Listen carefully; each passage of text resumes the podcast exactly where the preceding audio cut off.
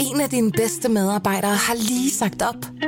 Heldigvis behøver du ikke være tankelæser for at undgå det i fremtiden. WinningTemp indsamler data gennem hyppige og anonyme medarbejderundersøgelser, så du lettere kan mærke pulsen på dine medarbejdere og støtte der, hvor der er behov. Kunder som Alfa Laval, Orkla og Volvo bruger allerede WinningTemp og ser, at det øger trivsel, reducerer turnover og hjælper med at fastholde talenter. Få gratis gennemgang allerede i dag på winningtemp.com. Der er jo ingen politikere i det her land, der reelt har visioner. Magtafgørelse. Priserne stiger og stiger. Jeg er så træt af at høre på alt den spil. Der burde være et øh, korps ombudsmænd, der holdt øje. Ingen mening. Velkommen til en af de fine københavnske salonger. Velkommen til salongen, hvor vi altid har begavede og bramfri gæster, der har taget deres kæpheste med på besøg. Og i dag kan jeg byde velkommen til jer to, Ane Kortsen og Dennis Nørmark. Tak fordi I vil komme. Jamen, Selv tak med det. Kom. Dennis øh, Nørmark, vi begynder hos dig. Du er antropolog og forfatter. Der er mange, der nok kender dig fra bøgerne Søvdu-arbejde og Tilbage til arbejdet, hvor du blandt andet har sat fokus på alt det meningsløse arbejde, vi hele tiden går og laver. Hvad er et godt eksempel på meningsløst arbejde? Øh, jamen, det er jo de der øh, åndssvage registreringer af dit og dat mellem himmel og jord, og rapporter, vi skriver, som ingen gider at læse, møder, vi sidder til, som ikke, hvor der ikke bliver taget nogen beslutninger. Det kan være alle mulige øh, programmer og strategier, vi laver, som folk sagtens kan leve uden. Og hvor meget produktivitet går der egentlig tabt i, vi sidder der helt meningsløst, fordi vi tror, at vi skal være til stede til et møde, hvor intet sker? Jeg antager jo, det er en hel del, ikke? fordi altså, man tænker jo på, at, at vi, vi arbejder jo stadigvæk kolossalt meget, ikke? på trods af, at vi har fået alle mulige computer og ting og sager til at gøre vores arbejde lettere. Og vi bliver ved med at fylde timer på, og vi bliver ikke specielt meget produktive. Så jeg tænker, der må være et eller andet der, vi kan hente noget af. Ja. I den her uge kom der et eksempel på, hvad jeg tænker lyder som fuldstændig vanvittigt øh, pseudo-arbejde, og i hvert fald i kategorien øh, vanvidsforslag fra EU. Mm-hmm. Øh, jeg må indrømme, da jeg lige så det, der tænker jeg, Det, Er vi? Det er for sjov. er vi, ja, er vi i nærheden af 1. april? Jeg håbede sådan lidt, at det var øh, fake news, men jeg blev nødt til at gå ind og, og søge på det, og det viser sig, at det sådan set er en lov, der er vedtaget tilbage i øh, 2019 i EU, og nu skal den så til at implementeres i medlemslandene, og det går ud på, at EU nu mener, at vi skal til at registrere al vores arbejdstid. Altså vi har pålagt arbejdsgiverne at registrere præcis, hvor meget deres medarbejdere ja. arbejder.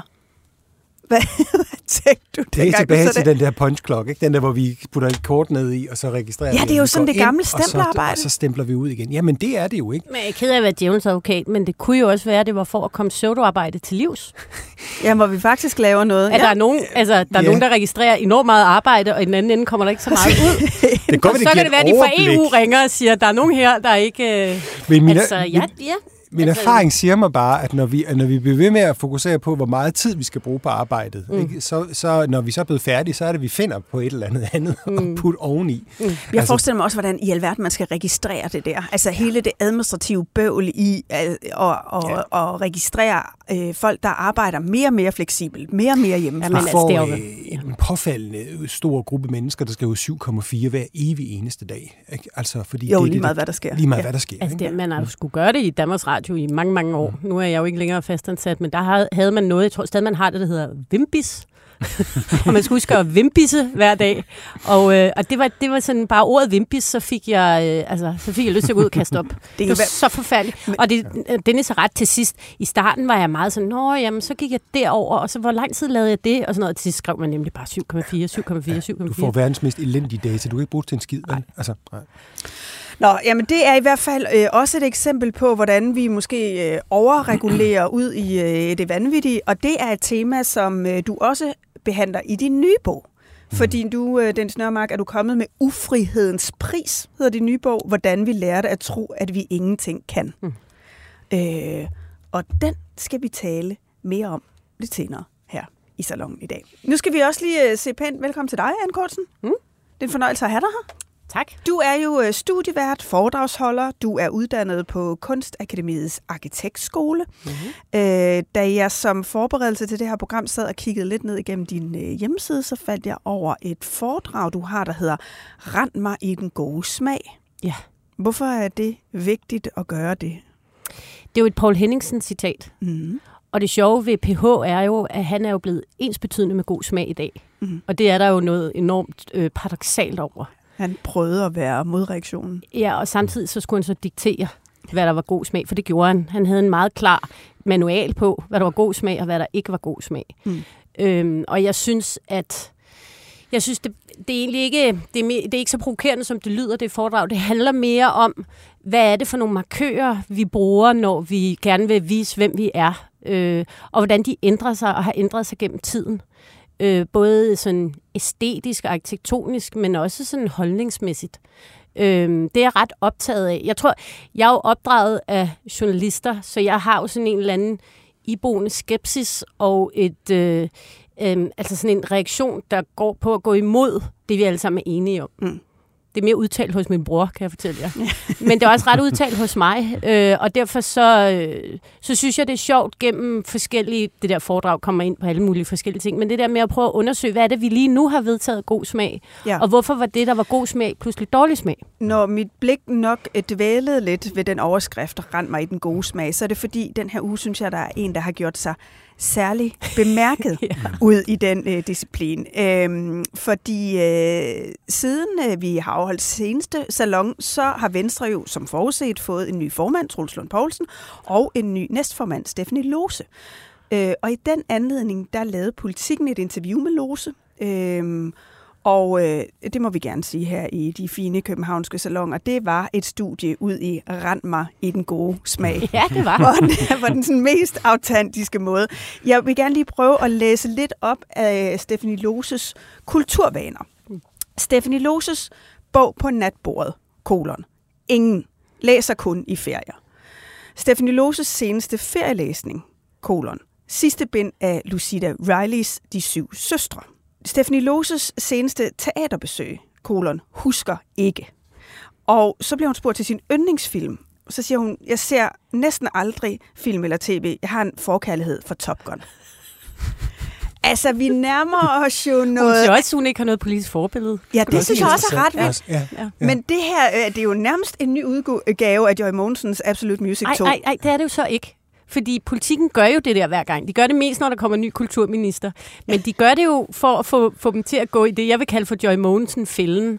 Altså, meld ud, hvad dit kulturforbrug er, og så skal vi kulturradikalt dømme dig benhårdt bagefter. Og hvis du så og det, skal være... Og, og Stephanie Lose, hun har det, hun har det bare øh, altså, hun har bare den koldeste attitude. Jeg er faktisk ret vild med det.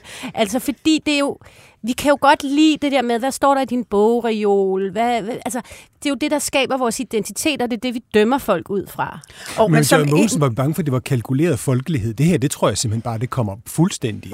Og det vi gør nemlig iskoldt. Altså, det, ja. vi, vi vil gerne have autentiske politikere. Det tror jeg, vi får her. Ja. Jeg tror ikke, der er noget bullshit, det er pakket ind i overhovedet. Men, men uh, Ane, som en, der holder foredrag om i kulturmarkører, altså, hvad vil du... Prøv at analysere lidt det her for os.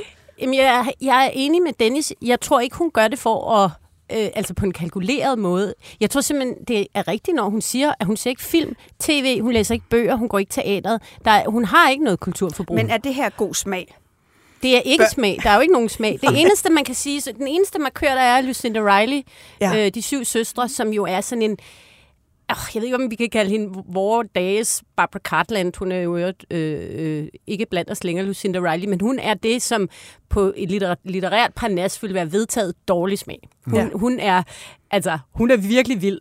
Det er meget, meget melodramatisk litteratur. Du kan næsten ikke læse det uden at begynde at græde, så vidt jeg kan forstå.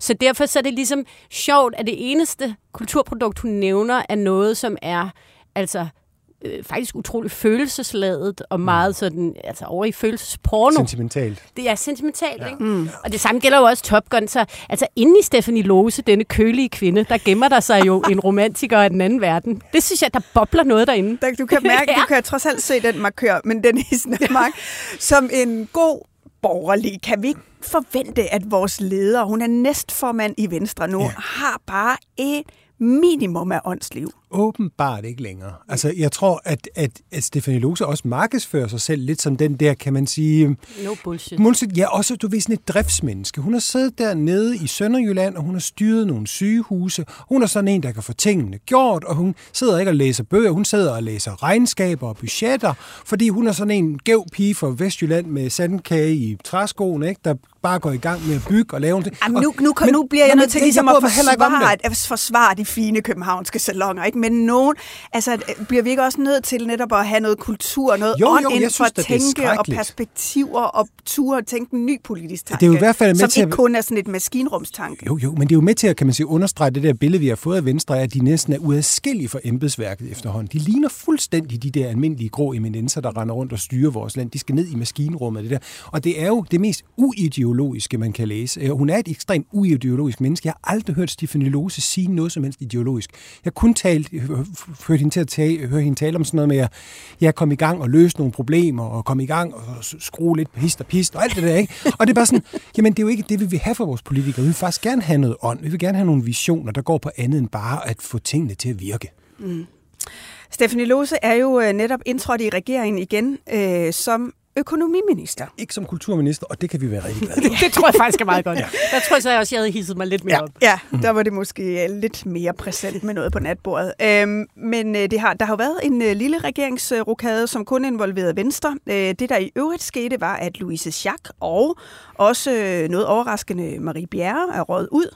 Øh, Marie Bjerre, som jo mange jo ellers troede var sådan et øh, stort øh, Venstre-talent. Det kan være, hun laver comeback på et andet tidspunkt. Mm. Øh, Morten Dalin, øh, der hidtil har været politisk ordfører, han er blevet minister for rådbutikken by- og landdistrikter, kirkeminister og minister for nordisk samarbejde. Ja.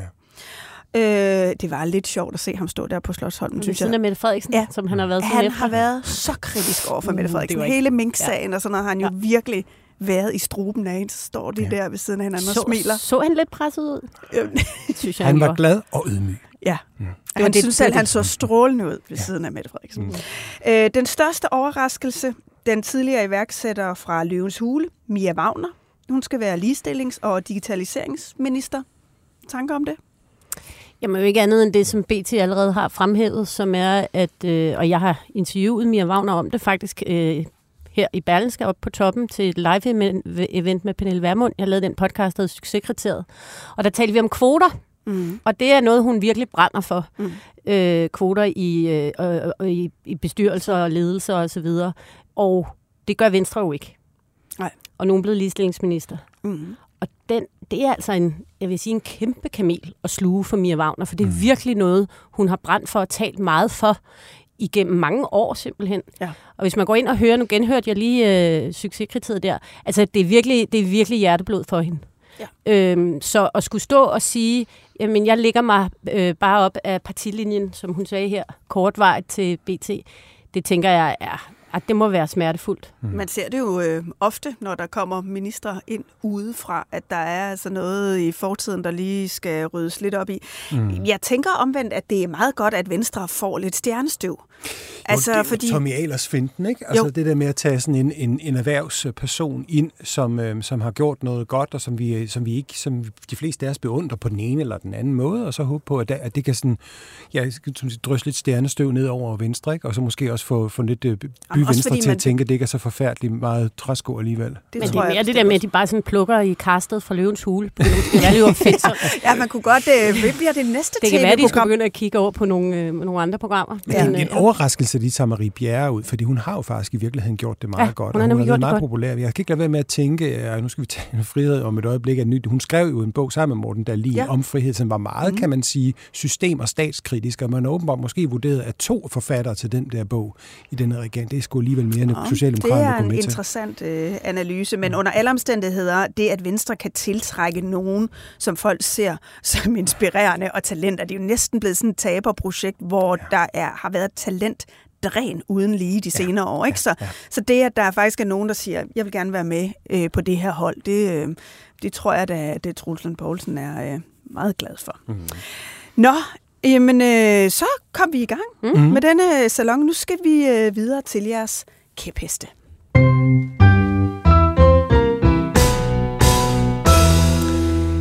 Dennis, øh, lad os begynde med din kæphest. Du mener, vi er begyndt at tage for let på vores frihed og tænke, at den ikke er så vigtig som lighed, tryghed og andre ting. Mm. Det skriver du en masse om i din nye bog. Hvor, Det gør hvor øh, hvis du lige øh, Det er jo en stor mobbedreng. Lige kan opsummere Så det. jeg Det er kun lige opsummerer det her. 464 sider. Ja, men kan du lige øh, give et lille, et lille, lille lille blik pitch. ind i, hvor, øh, hvor du ser, at vi begynder at tage friheden for givet? Jamen, jeg synes bare ikke, at vi kæmper nok for den. Altså, nu, start, nu indledte du lige det her program med, det, med en, en, et stykke byråkrati, som vi smider ned over hovedet på folk, hvor vi nu skal kontrollere dem noget mere. Ikke? Finde ud af, hvor, hvor vi ikke har tillid til, at det kan de sidde og finde ud af sammen med deres arbejdsgiver, fordi vi regner med, at de sådan, sådan som udgangspunkt, øh, det er de simpelthen ikke ansvarlige og dygtige nok til, og derfor så får de nu endnu en lov for at beskytte dem, for at passe på dem naturligvis. Ikke?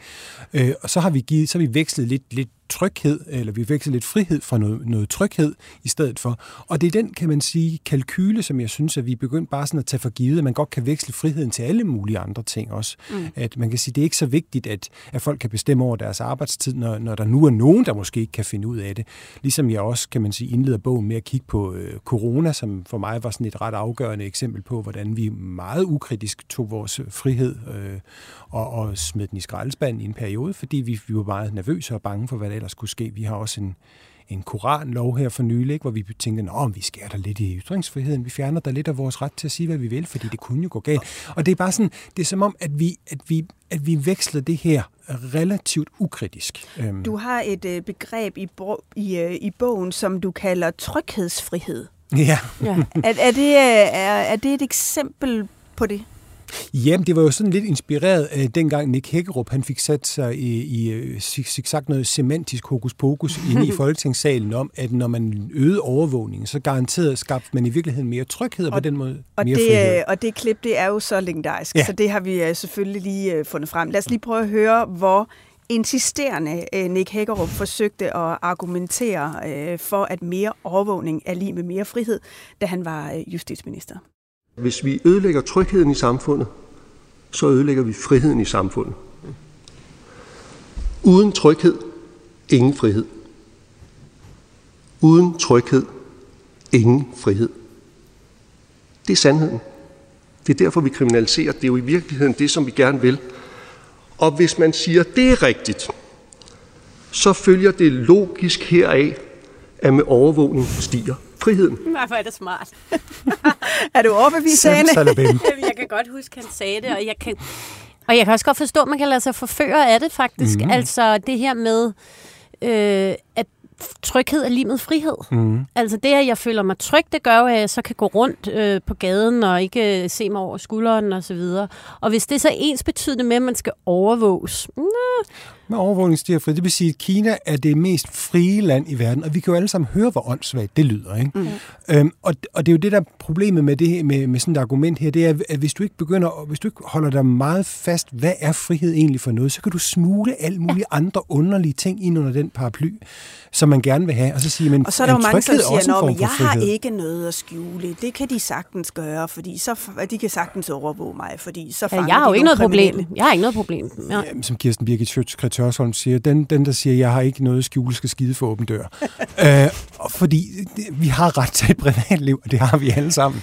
Men må jeg spørge, Dennis, hvorfor er det, øh, og det ved jeg ikke, om du kommer ind på i bogen, hvorfor er det, at vi så nemt lader os øh, begrænse i vores frihed? Altså for eksempel, som man så under corona, er det fordi, vi aldrig rigtig har prøvet at blive sådan rigtig presset i det her? Altså, vi er så pakket ind i vat, vi har det så komfortabelt i det her samfund i forhold til mange andre lande. Altså, Ja. hvad er det, der gør, at vi bare ligesom giver køb på det? Jeg argumenterer for, at det er, fordi vi har fået fortalt en række historier omkring frihed, at vi har fået at vide, at det er også uhensigtsmæssigt. Altså fordi det netop er, er farligt for folk at give så meget frihed, for så opfører de sig uansvarligt og gør tåbeligheder, eller også så er de, så er de meget voldelige over for hinanden.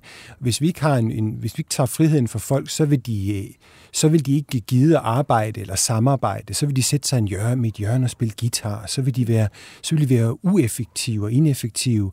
De vil ikke være generøse og hjælpsomme over for hinanden, hvis du ikke tvinger dem til at være det. Og jeg prøver at vise i bogen, at, at mange af de antagelser er forkerte, når du dobbeltklikker på dem. Det, fordi det vil folk faktisk gerne. De er faktisk vældig ansvarlige. De er vældig dygtige. De vil gerne samarbejde. De vil mange gerne mange af de ting, hvor vi hele tiden sætter kan man sige, fjerner deres frihed for at tvinge dem til det. Altså igen, Det er sådan en Det- grundlæggende menneskesyn. det er præcis menneskesyn. Altså, det er jo igen, med, i Sverige så vi under coronaen, at man havde en anden, et andet menneskesyn. Det tænkte, men det tror vi godt, de kan finde ud af. Altså, det, var, det var det, man formulerede. Man formulerede en idé om, at vi tror, at befolkningen er ansvarlig nok til at løse det her selv. Øh, og derfor vil vi ikke regulere de her ting. Og det viser jo også, at det gik jo forbløffende godt for svenskerne faktisk. Ja. Vi, vi, vi er meget hurtige til at blive meget nervøse, øh, til at blive meget frygtsomme, til at blive meget ængstlige. Og, og man skal altså ikke være konspirationsteoretiker for at vide, at magthaver godt kan lide at, at udnytte, at ja, man fordi bliver der bliver jo sat nogle lighedstegn. Der bliver jo for eksempel mellem tryghed og frihed, Ja, ja. men også mellem økonomisk lighed Ja. og frihed. Det er jo den samme, kan man sige, hokus pokus igen, hvor du siger, hvis man ikke har så mange penge, så er man også mindre fri. Nej, det, men der mangler ikke frihed, hvis man mangler penge og fattig, så mangler man ressourcer, og ressourcer det er noget andet end frihed. Og det vil sige, hvis du skal omfordele eksempelvis for rig til fattig, øh, for at gøre noget ved ressourceproblemet, så skal du tage noget af min frihed fra mig, fordi mm. min mulighed for at administrere mine egne penge, det er en frihed. Så hvis du laver omfordeling for at skabe mere frihed, så tager du netto mere frihed ud af verden, end du faktisk lægger til. Og det glemmer folk, fordi de ikke kan finde ud af at holde de her begreber fra hinanden og sige, lighed er en ting, tryghed er en ting, frihed er noget andet. Det er derfor, det er tre forskellige ord. Vi, øh, vi kan jo tale om frihed på mange forskellige planer. Altså, vi kan tale om det i en demokratisk kontekst, ja. at demokratier rundt omkring i verden bliver mere og mere presset, mm-hmm. sådan på den store globale dagsorden. Mm-hmm. Vi kan også tale om det i det helt nære. Øhm, og øh, du har en passage i bogen, hvor du skriver om, hvordan vores liv nu er så gennemreguleret som også et, et modbillede til frihed, at vi er så gennemreguleret, at vi risikerer at bryde loven et utal af gange på en dag, selvom vi tror, vi egentlig agerer ud fra, øh, fra sund fornuft. Jeg synes, vi skal høre et lille stykke fra teksten, hvor øh, hovedpersonen går ud af sin hoveddør for at køre på arbejde, og øh, den opmærksomme lytter vil nu kunne følge med i, at vores hovedperson bryder loven fem gange i den her passage. Så nu kommer der en lille øvelse. Find fem fejl. Du overvejer, om du skal tage cyklen eller elløbehjulet. I går tog du elløbehjulet, selvom du ikke kunne finde din cykelhjelm. Så i dag tænker du, at det bliver cyklen i stedet. Det har regnet om natten, og vejen er fyldt med pytter. Du løfter begge fødder fra pedalerne, da du kører gennem en vandpyt. Inden længe nærmer du dig byen. Der er mange cykler, så du cykler længe ved siden af en stor Christiania-cykel. Indtil du presser dig selv og får overhalet den. Du nærmer dig arbejdet og skal til at dreje til højre i lyskrydset. Signalet lyser rødt, men på denne del af ruten er der aldrig nogen biler. Du ser ned ad to tomme gader og beslutter dig for at svinge til højre alligevel. Du ankommer til arbejdet og stiller din cykel, men glemmer at låse den.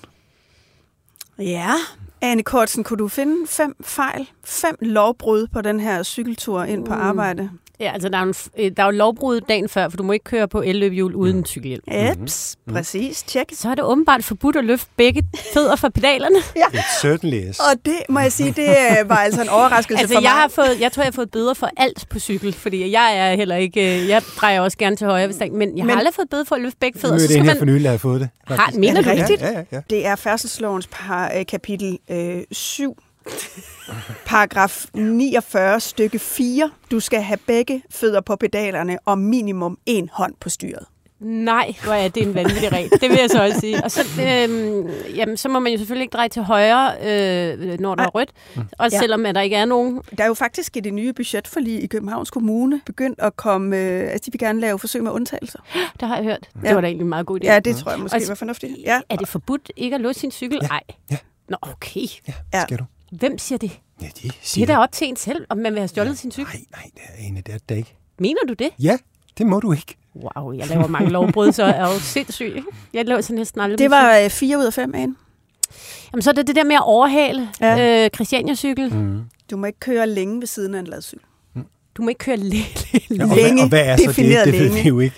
Men, øhm, Gud, hvor fascinerende. men øh, det må du Jamen, det er jo, altså, det er jo, altså, og det, passagen fortsætter. Der er, jeg tror, det er tre sider i bogen. Vi Ja. ja. rammer 27 ja. lovbrud Ja. ja. eller sådan noget, ikke? Ja. Ja. Altså, øh, men det er jo et skønt billede på, hvordan Ja, det, det er både overreguleret. Men er det ikke også et billede på, at der er utrolig mange love, som aldrig bliver håndhævet? Det, det, jo, og det kan man jo sige er jo tankevækkende i sig selv, for det siger jo noget om deres overflødighed, ikke? Jo. Øh, men, men det siger jo også noget om, at almindelige mennesker slet ikke er klar over, altså, hvor, hvor meget de i Jamen, virkeligheden det med pedalerne var jeg simpelthen ikke Mm. klar over. Jeg vil også sige, at der er også mit yndlingseksempel er nærmest, at øh, vedkommende her kommer hjem igen og finder et pindsvin i haven, som Mm. mm. ikke har det godt. Ja. Det må man ikke hjælpe. Nej, du skal være autoriseret øh, pindsvin. Øh. Ej gud, jeg, jeg er en lovbryder af den anden verden. Men det er jo også at øh, tage alt ansvar ud af folk. Det er det lige præcis, og det er jo derfor, jeg tager det her med, fordi udover at det selvfølgelig er enormt dyrt at administrere sådan noget her, hvis gang du laver, du laver en ny lov, så skal du tage, tage hensyn til alle de lov, du har i forvejen. Øh, du har nok ret, mange af dem bliver nok sandsynligvis ikke håndhævet. Ikke? Øh, så, altså, udover det, så er det jo også, og de signaler, man sender til folk, så, så er det også det der med, at som menneske bliver man jo, vokser man jo af at gøre sig sine egne erfaringer. Man lærer jo, at, at, at, at hvor, om det er farligt at ikke at låse sin cykel eller svinge til højre, selvom der ingen biler er. Man lærer at passe på sig selv. Jo. Og det der med, at vi bliver faktisk frataget vores egne muligheder for at gøre sådan nogle af de erfaringer, vi vokser af, og som vi, som vi bliver bedre mennesker af. Men her der det taler det, der du om, øh, det er staten. Ja, det, det er, er staten. politikerne, ja, ja. Der, der regulerer. Men det her tab af frihed for at erstatte det med overvågning og tryghed og sådan noget, mm det, det siver jo også ind i, ind i os som mennesker og ind i os som familier. Ja. Du nævner et eksempel med børneopdragelse. Jamen, jeg kan jo i hvert fald huske min egen barndom som en relativt fri barndom, hvor Ja. man gjorde sådan set lidt, hvad man sådan, ikke hvad man fuldstændig, hvad man havde lyst til, men man, man gik ud, og, og så, så, så fiskede man hundestejler nede i søen, og så kom man tilbage, inden det blev mørkt, og gik tur i skoven, og så videre, så videre. Man var ikke overvåget i særlig høj grad, og mine forældre havde sådan set tillid til, at jeg nok skulle passe på mig selv.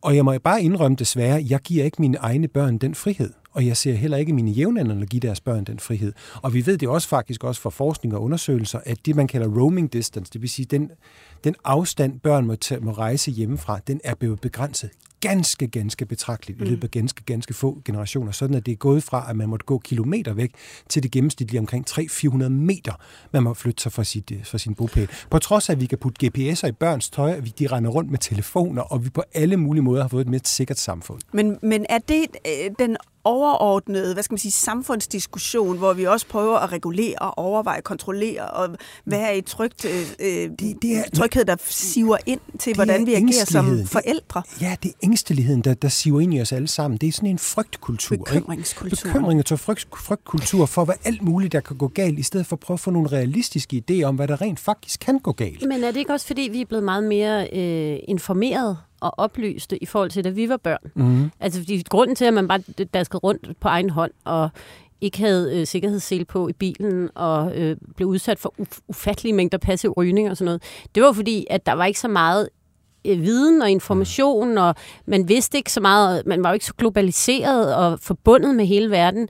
I dag er forældre jo måske også belastet af en kæmpe viden, altså om, altså, jeg har bare lagt mærke til, og det er især i Berlinske, næsten hver dag er der en eller anden artikel, der handler om, sådan ødelægger du dit barn.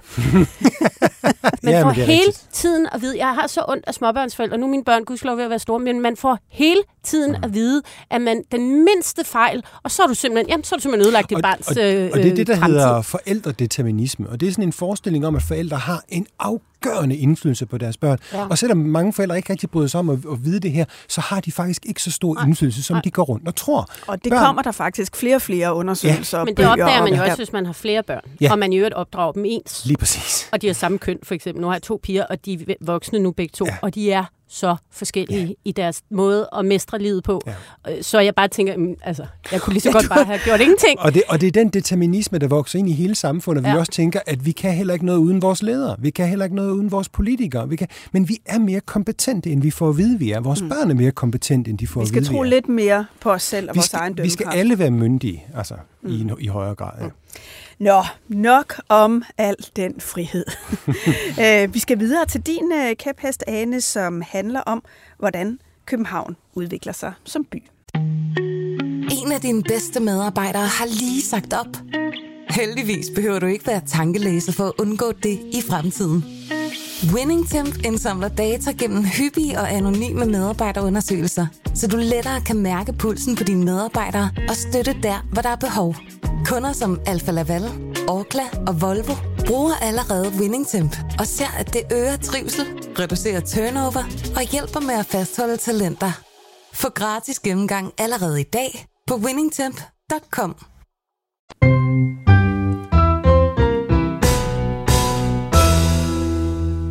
For du har også skrevet en bog. Nej, det har jeg jo ikke. Jeg har samlet nogle Du har forfattere om en bog. Ja, og det den handler om, øh, den hedder øh, Tænk os om alternativer til Lynetteholmen. Fordi din kæphest er, at du synes, vi bør udvikle København på en anden måde, end at bygge en kæmpe stor kunstig ø ude i Københavns Havn. Ja. Hvorfor? Fordi det på alle måder er en, øh, en dårlig idé, både klimamæssigt, primært klimamæssigt, fordi at øh, for det første så dumper man så meget øh, ned i vandet, så at øh, det nok kommer til at ødelægge saltbalancen i hele Østersøen. Øh, og have, havene har det jo ikke godt i forvejen. Hele Det er også- Østersøen alligevel. Ja, hele Østersøregionen, altså klimabevægelsen, er lige startet i går en øh, retssag mod staten, som netop handler om, at man har slet ikke hørt de andre lande omkring, at man formentlig kommer til at ødelægge saltbalancen, hvis man bygger Lynetteholm. Øh, det er meget alvorligt, og øh, slet ikke undersøgt ordentligt. Så det er så en ting. Noget andet er, at grunden til, at man vil lave Lynetteholm, det var fordi, at øh, på grund af klimaudfordringer, så er der stigende vandstanden og stormfloder, og øh, der er der rigtig mange øh, klimaforskere og andre, der peger på, at man løser altså ikke stigende vandstand ved at dumpe en helvedes masse jord ned i vandet og bygge højt, fordi så sætter man hårdt mod hårdt, og så skal man bare bygge højere og højere. I virkeligheden så skal man ikke arbejde mod naturen.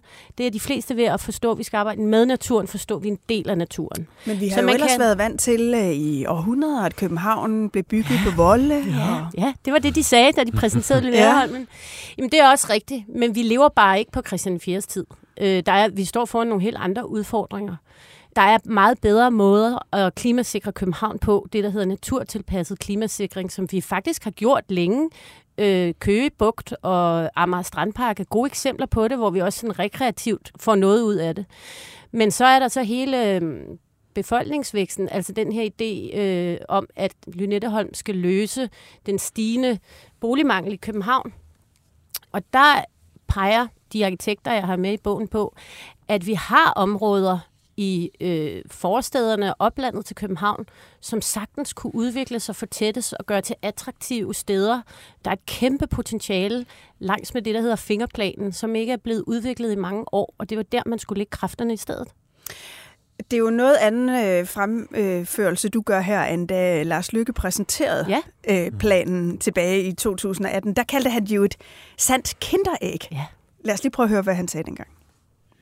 Vi ønsker at løse fremtidens problemer ved i tide at øh, tegne linjerne for fremtidens København med et samlet projekt, der er et slags kinderæg, for det skal på en og samme tid håndtere øh, tre ting. Ja, de her tre ting, det var jo blandt andet flere boliger, og det var trængslen, og det var havstigninger, eller ja. i hvert fald mod stormflod. Ja. Øh, hvis vi lige tager det omkring boligerne, der, der er jo omkring 10.000 flere, der gerne vil flytte til København. Siger kommunen, mm. om året. Ja. Og derfor har vi jo brug for nogle boliger. Så er det vel en gave at bygge en ø, der har plads til 35.000 mennesker. Ja, det skulle man umiddelbart tro, men det er ikke sådan, som øh, fremtidens byplanlægning skal løses. Øh, og det går op for det går op for arkitekter og byplanlæggere i hele verden, at vi kan ikke bare blive ved med at bygge nyt. I stedet for, så skal vi transformere det, vi har. Vi skal kigge på de områder, som ikke fungerer, og få dem til at fungere i stedet for. Det svarer lidt til at hele tiden gå ud og købe nyt tøj, i stedet for at kigge på det, du har hængende i skabet. Det er men, faktisk samme tankegang. Og der kan man sige... Men man kan godt købe nyt tøj, og man kan måske smide noget gammelt ud, men vi, kan jo ikke, vi har jo ikke mere plads. Er det ikke det, der er en del af problemet? Nej, altså, man kan sige, København er blevet øh, udviklet gennem en meget berømt plan, som blev udviklet i 1947, der hedder Fingerplanen. Mm-hmm. Og der, hvis man forestiller sig, at håndfladen er Københavns midte, og så er fingrene øh, S-togslinjerne, der går ud øh, langs altså alle forstederne. Hele Københavns omegn. Og imellem fingrene er der grønne områder. Mm. Det var en genial god plan til at udvikle Storkøbenhavn og skabte en masse øh, gode øh, levevilkår og bo- boligmuligheder for børnefamilier og andre, der flyttede ud af København og bosatte sig langt S-togsnettet. Der er behov for, at man kigger på fingerplanen og opdaterer den, fordi den, fingrene er langsomt begyndt at forvidre, og samtidig er håndfladen overopvarmet, overophedet. Så i virkeligheden, så burde man tage og kigge på de enkelte fingre, der går ud langs Københavns plan, og sige, hvorfor gør vi det ikke mere attraktivt? Det har man for eksempel gjort i Paris med meget stor succes. Man har øh, skabt mange flere øh, stationer langs tognettet, og så har man også kigget på de enkelte boligområder og begyndt at op- opdatere dem og fortætte dem og gøre dem mere attraktive. Og hvordan gør man øh, videre over federe? Jamen, det er meget sjovt, fordi nu, da jeg lancerede bogen, der havde, jeg, havde vi sådan en mini-konference, hvor at øh, Jonas Bjørn Jensen fra Københavns Rådhus var med og var sådan defensor for Lynetteholmen.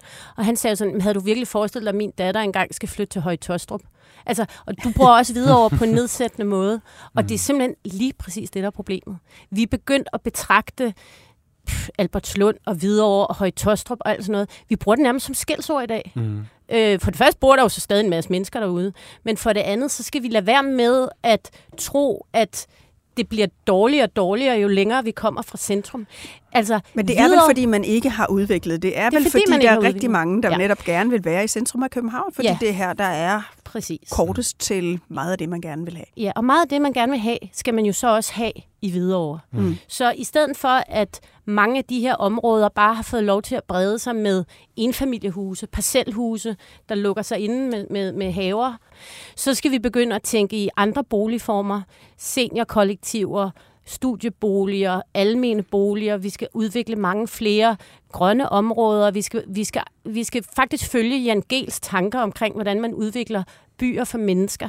Det er noget, som man har en kæmpe viden om, som man sagtens kunne gå i gang med, i stedet for at bruge alle midler og alle øh, ressourcer på at udvikle en kunstig ø på størrelse med middelfart i Københavns øh, indsejlingen til København, som jo også æstetisk, synes jeg, er et problem. Det er så det mindste af det. Men øh, jeg synes, man svigter oplandet til København ved kun stedigt at vil bygge inde midt i, i byen, og nu ude i vandet med store miljømæssige øh, følger. Jeg synes, det er en, en, en, en tankegang, der, hører, der, der ligger 10 år tilbage.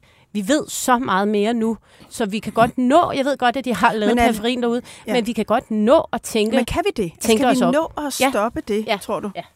Det er jo, det, det, det, er- det er jo enormt langt sigte, Lynetteholm. Det ligger jo 45 år, år ude i tiden. I 60'erne havde man idé om at lave en sekssporet motorvej, Søringen, der skulle gå hen over søerne i første tals højde. Jeg ved ikke, hvad I, hvordan I tænker, det havde været omkring søerne i dag. Og der var også folkelige protester, og der var også politikere, der bare kørte på.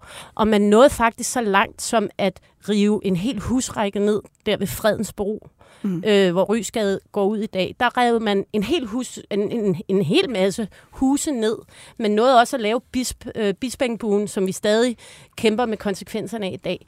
Og så blev det faktisk stoppet. Men jeg er meget nysgerrig på, hvordan bliver sådan nogle beslutninger her til? Det er da glad for, at du spørger om, for Ja. det kan jeg simpelthen heller ikke finde ud af. Nej, fordi det, det er det, er altid under. Fordi pludselig en anden dag, jeg var, der boede jeg også i København, da det der det skete, og så stod der en masse politikere på et pressemøde og sagde, det er det, vi har besluttet. Og sagde, nå, Ja. hvorfor fanden fandt det ned fra himlen, det her? Ikke? Ja. Og, og, og jeg synes, det er en, det er en, det er en, det er en underlig øh, afkobling af, af, af almindelige mennesker. Men det er det også, og jeg har faktisk prøvet at finde frem til, hvor blev beslutningen truffet, og af hvem. Og Ja. det er fuldstændig mørklagt. Det eneste, jeg ved, er, at de mennesker, der burde have vidst noget om det, Mhm. mm. inden det blev præsenteret for pressen, de vidste ikke. Nej. Blandt andet stadsarkitekten og øh, bygger- og teknikforvaltningen i København havde aldrig hørt om det. Og, og der er det, jeg synes, og jeg ved ikke, om det er fordi, at det er by, byplanlægning og arkitektur. Jeg synes, pressen har svigtet lidt her. Mm. Altså, jeg synes simpelthen ikke, at der er kritiske journalister, der er gået nok ind i det her. Eller nu begynder de måske, men nu er der også ved at være altså, op og over. Men alle lå sig forføre af ideen om kinderægget. Jeg gjorde også. Det skriver jeg i forordet. Jeg synes, gud, nej, nu Du kommer skal der. bare have nogle modeller, ikke? Og nogle, Nej, så, så, som og- du kan placere for journalisterne, så tænker nej, hvor spændende, så kan man bo der. Og så bliver de sådan helt grebet af det der. Ja, det løser tre ja. ting på én gang. Ja, ja. Det, det egentlig løser. Og Må jeg det lige er på min kommet frem, det er år- sige, at der dog har været utrolig meget diskussion omkring Lynetteholm, Ja, men, men men der der, er har ikke- også været en minister, der har fået næse. og Der har været, Men, altså, der men har der har været, ikke været en undersøgelse af, hvordan, hvordan blev det besluttet Nej. i sin tid. Det har der faktisk Det har ikke jeg med Og det, det egentlig handler om, og det er jo det, det altid handler om, det handler om penge, fordi det, som Lynetteholm skal løse, det er al den overskudsjord, som Københavns Kommune står med for deres byggerier. Den er ekstremt dyr og svær at komme af med. Tænk, hvis man kunne hælde den ned i vandet, og så sælge den pisse dyrt. Så har man lavet guld ud af noget, altså, man ellers... ekstra, det er guldæg. Det er et kæmpe guldæg, ikke? Mm. Øh, og det er jo det, det handler om. Ja. Dennis, i din bog, der skriver du, at vi øh, får færre idéer af at indskrænke friheden. Mm. Men, men øh, Lynetteholm lyder det som en visionær idé. Det er sjovt, for jeg bruger faktisk en del af plads i på ufridenspris på at beskrive byplanlægning. Jamen det gør jeg, fordi jeg, jeg interesserer mig lidt for den der, kan man sige, højmoderne forestilling om netop, at, at byer sidder, sidder der en lille elite og planlægger, hvordan de skal lave. Og det der vil Gud komme meget skidt ud af igennem Ja, tiden. ja. Øh, fordi man netop ikke bruger det som en eller anden demokratisk samtale med folk, man ikke tager folk med ind, fordi man netop tænker om dem. De har jo ingen visioner, de mennesker. Det kan de ikke det kan de ikke forstå. De ved ikke, hvad der er bedst små, for dem. bitte hoveder, ikke? Nej. Nej, de ved ikke, hvad der er bedst for dem. Og lige præcis den der, kan man sige, arrogance fra magten for en lille elite, der sidder og besl- ja. beslutter over os andre, det har ført til en masse tragiske situationer i, i byplanlægning, og det er, jo, det er jo et meget parallelt til, hvad der er ved at muligvis at ske her igen. Ikke? At, Fuldkommen. at der sidder nogen, der har, der har givet hinanden ret i nogle ting, uden at spørge en masse andre mennesker, som skulle høres. Ikke? Ud fra sådan et almindeligt argument om, ja, ja, men hvis man spurgte befolkningen om Storebæltsbroen, så ville de heller ikke have haft den. Jeg er Ikke? det Jamen, argument. de kender argumentet, ikke? Men nu er det jo folk, der er meget, som du siger, de er jo meget langt, de er jo meget distanceret fra det, Ja. ja. som de beslutter. Ja. Og du kan jo se, hvor glad Lars Lykke ser ud for at stå og præsentere det ikke? Ja, øh, men, men, men Lars Lykke er jo, har jo et eller andet med retorik, som gør, at vi alle sammen hopper på limpinden. Han, han, han er ret god til at vælge ord, som gør, at man tænker, åh ja, det er rigtigt, kinderæg, gud hvor godt.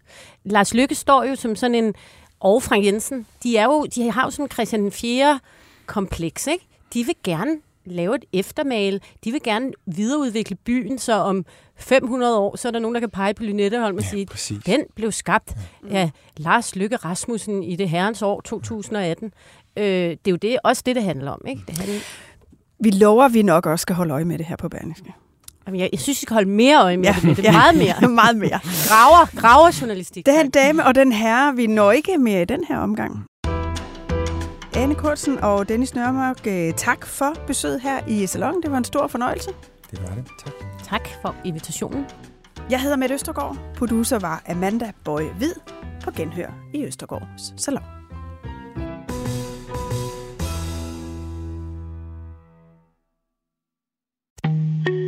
En af dine bedste medarbejdere har lige sagt op. Heldigvis behøver du ikke være tankelæser for at undgå det i fremtiden. WinningTemp indsamler data gennem hyppige og anonyme medarbejderundersøgelser, så du lettere kan mærke pulsen på dine medarbejdere og støtte der, hvor der er behov. Kunder som Alfa Laval, Orkla og Volvo bruger allerede WinningTemp og ser, at det øger trivsel, reducerer turnover og hjælper med at fastholde talenter. Få gratis gennemgang allerede i dag på winningtemp.com.